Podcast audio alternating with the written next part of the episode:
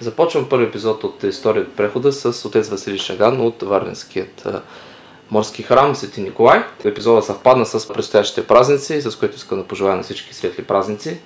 Освен това, смятам, че една от институциите, която най-силно е била повлияна от предишния строй, от промените, е била именно църквата. С отец Василий смятаме да разговаряме на тема как се е отразило на него и на въобще на църквата този епизод от историята на България, промяната от социализъм към а, модерната демокрация и лично него, при него как се случили нещата в този период. Здравейте, отче. Здравей.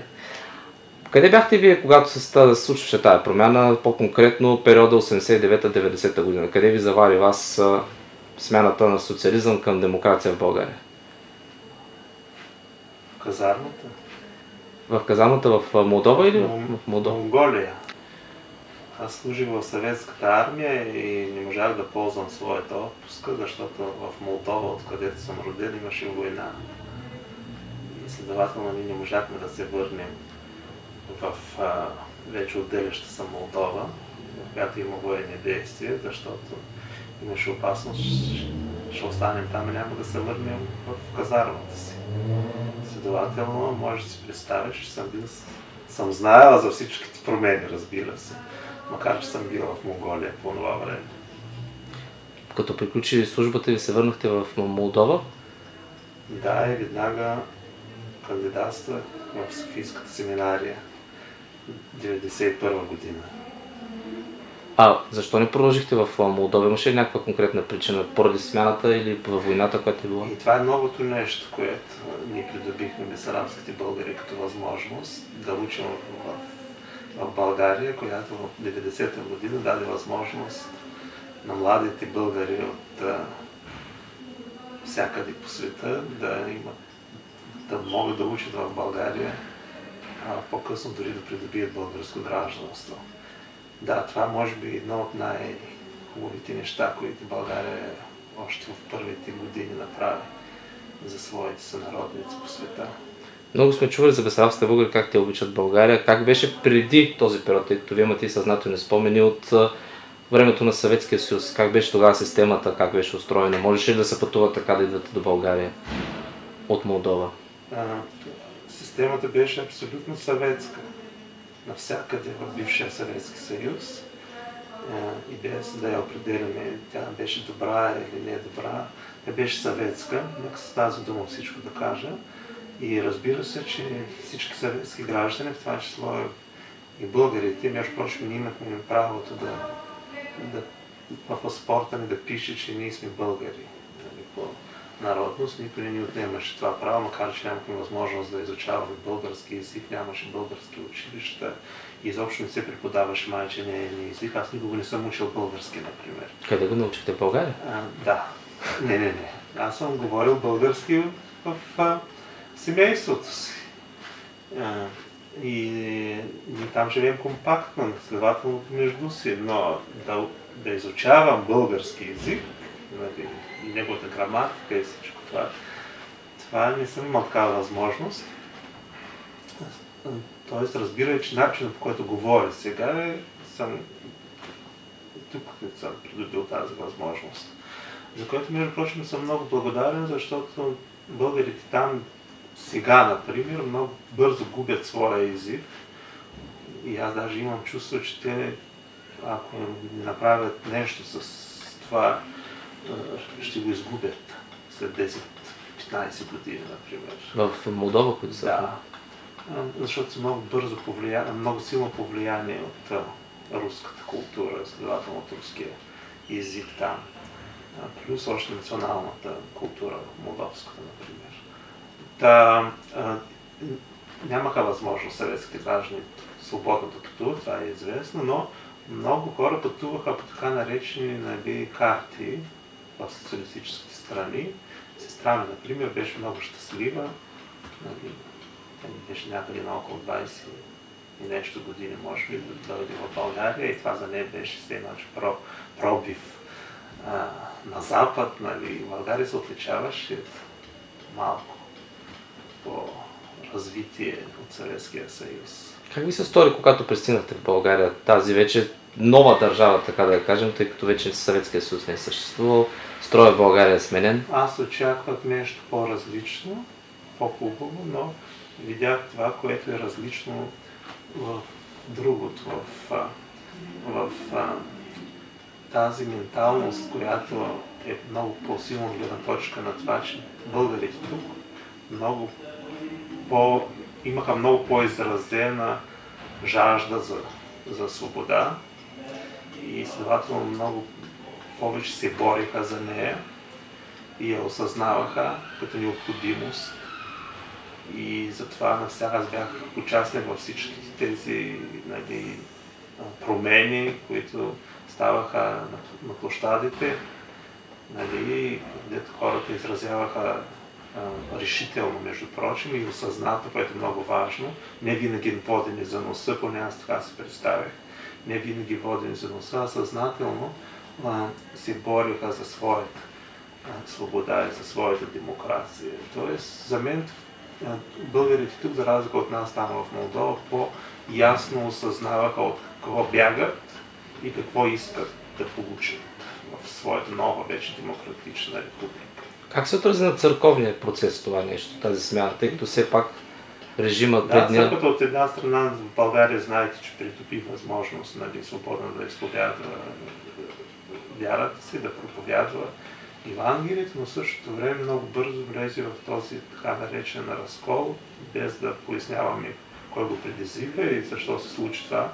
Според мен това беше много грубо вмешателство на външни фактори в България специално и тя, тя трябва да каже, че достойно мина този труден период. Достойно. Българската църква измина този труден период.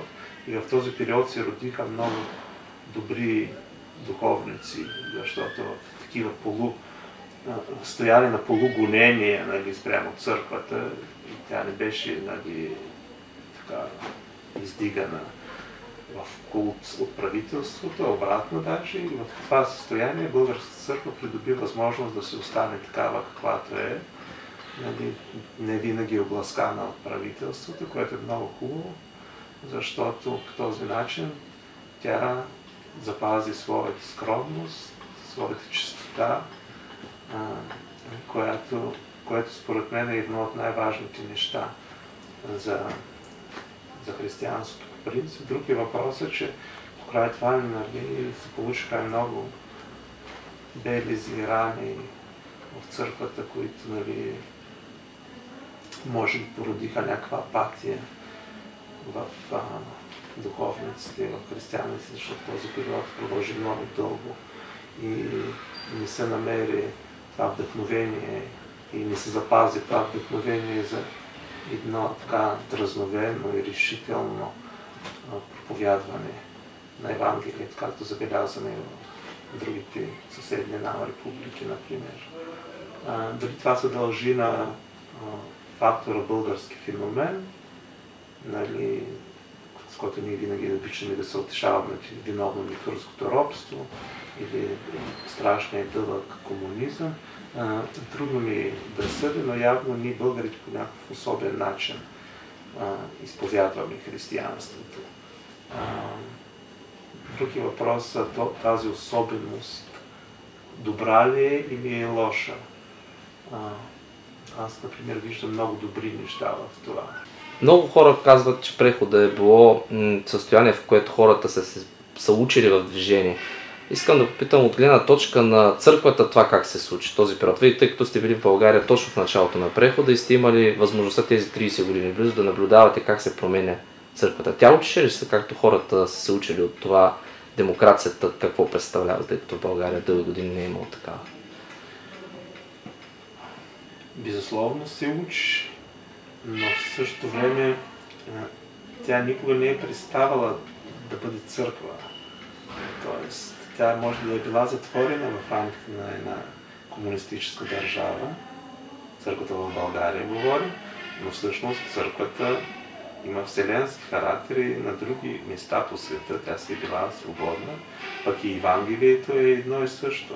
И в рамките на затворената комунистическа държава и извън не. И тя винаги се е ползвала с него. Затова през комунизма християни са живели до основа на Евангелието. И тя продължи. Други въпрос е, че в църквата тогава влязоха много млади хора, които в последствие станаха свещеници. И аз съм свидетел на тези първи хора, които, с които учихме в семинарията, после в богословските факултети, които горяха да станат свещеници, които бяха искрени, чисти, ентусиазирани. И може би ето това, е, тази глътка въздух, която нали, дойде с демокрацията, тази възможност, нали, всъщност даде възможност да се появят тези хора и да станат свободни в своята вяра, в своето творчество, в свободата на Словото, например.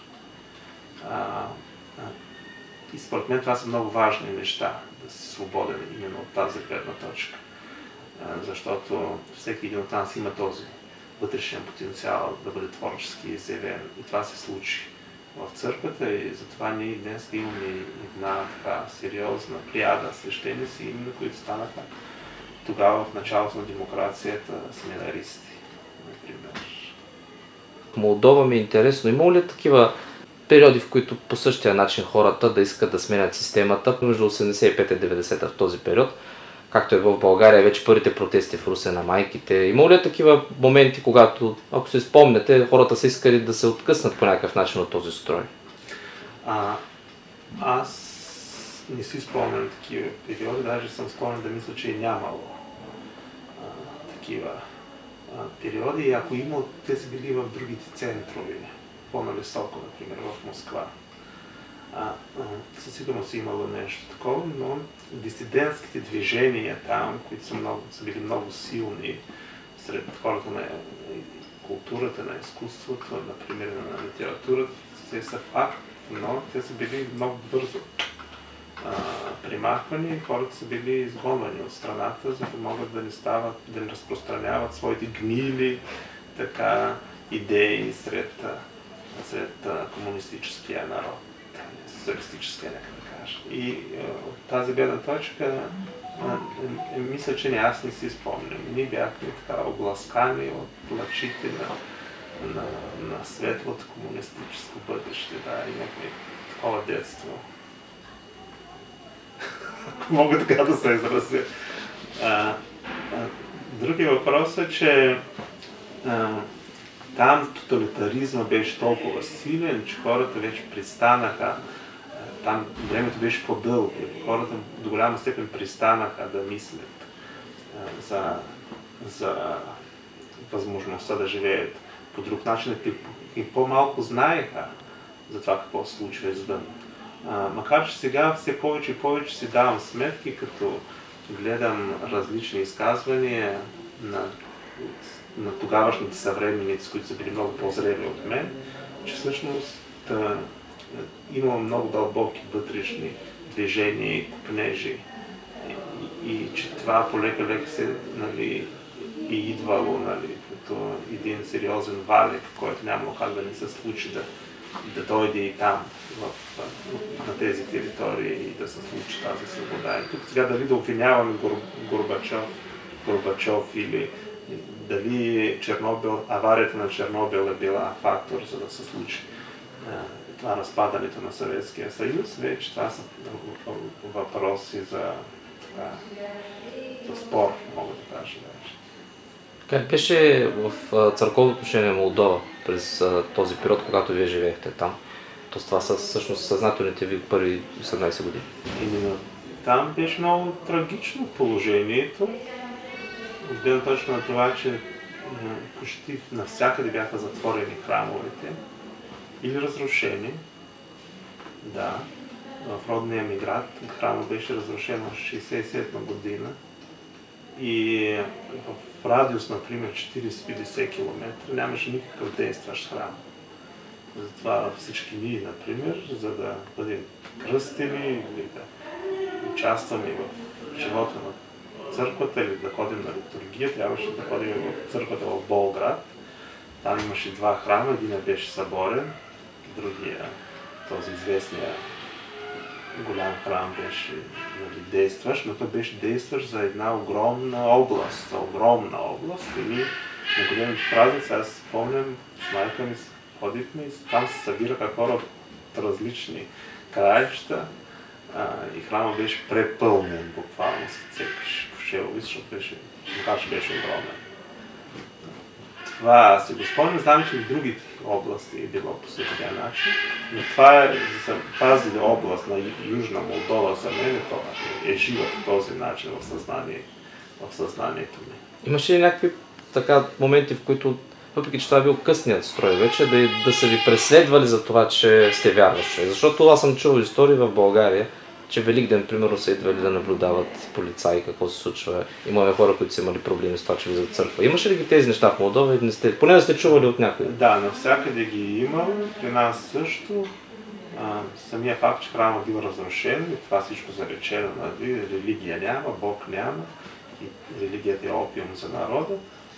Следователно, нали, винаги е имало такова преследване. Макар, че сега се спомням, че в нашия клас имахме едно момиче, което беше от протестант, от баптистите. И тя беше много по-преследвана, отколкото ние православните. И сега се давам сметка защо. Предполагам, защото ние православните бяхме мнозинство, нали? И следователно нашите учители също са били кръстени тайно. Но и за това може би, а ние на тези, които са протестанти, и, и сме гледали малко по различен начин, самите ние дори. А те също са били гонени наравно с всички техните пастори, също са лежали в затворите, например.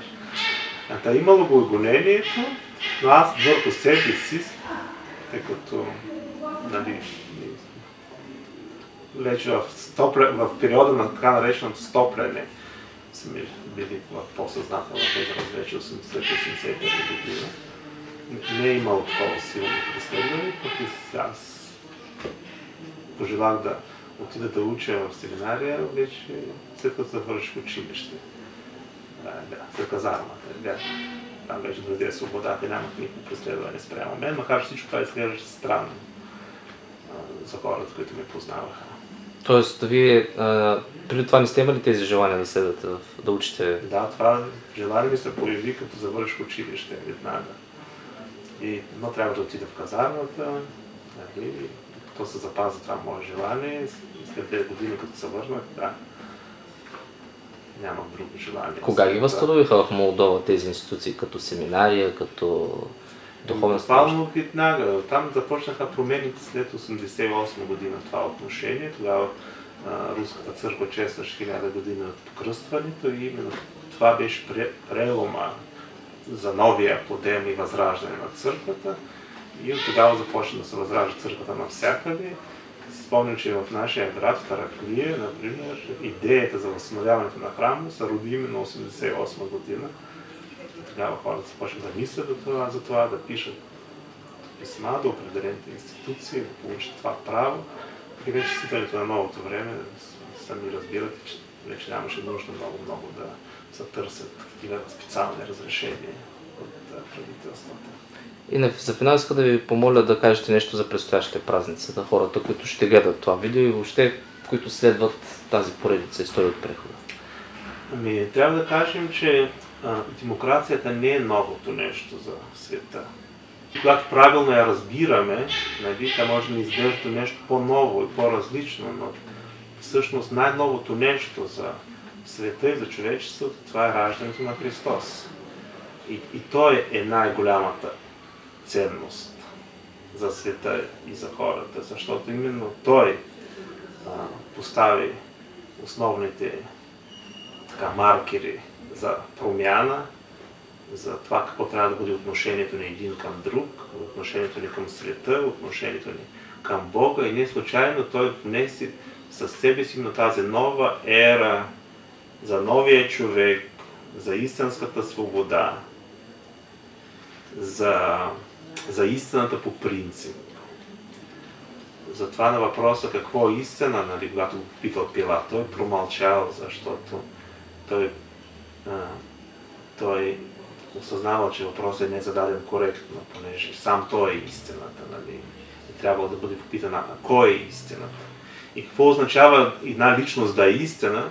И това е може би един от най-сериозните въпроси, който е хубаво да се зададем в навечерието на, на празника, за който се радваме и се поздравяваме весела коледа, но всъщност тя е весела, защото е, с раждането на Христос идва и най-голямата радост, понеже със своето идване той осмисля света и осмисля нашия живот вече в вечна перспектива.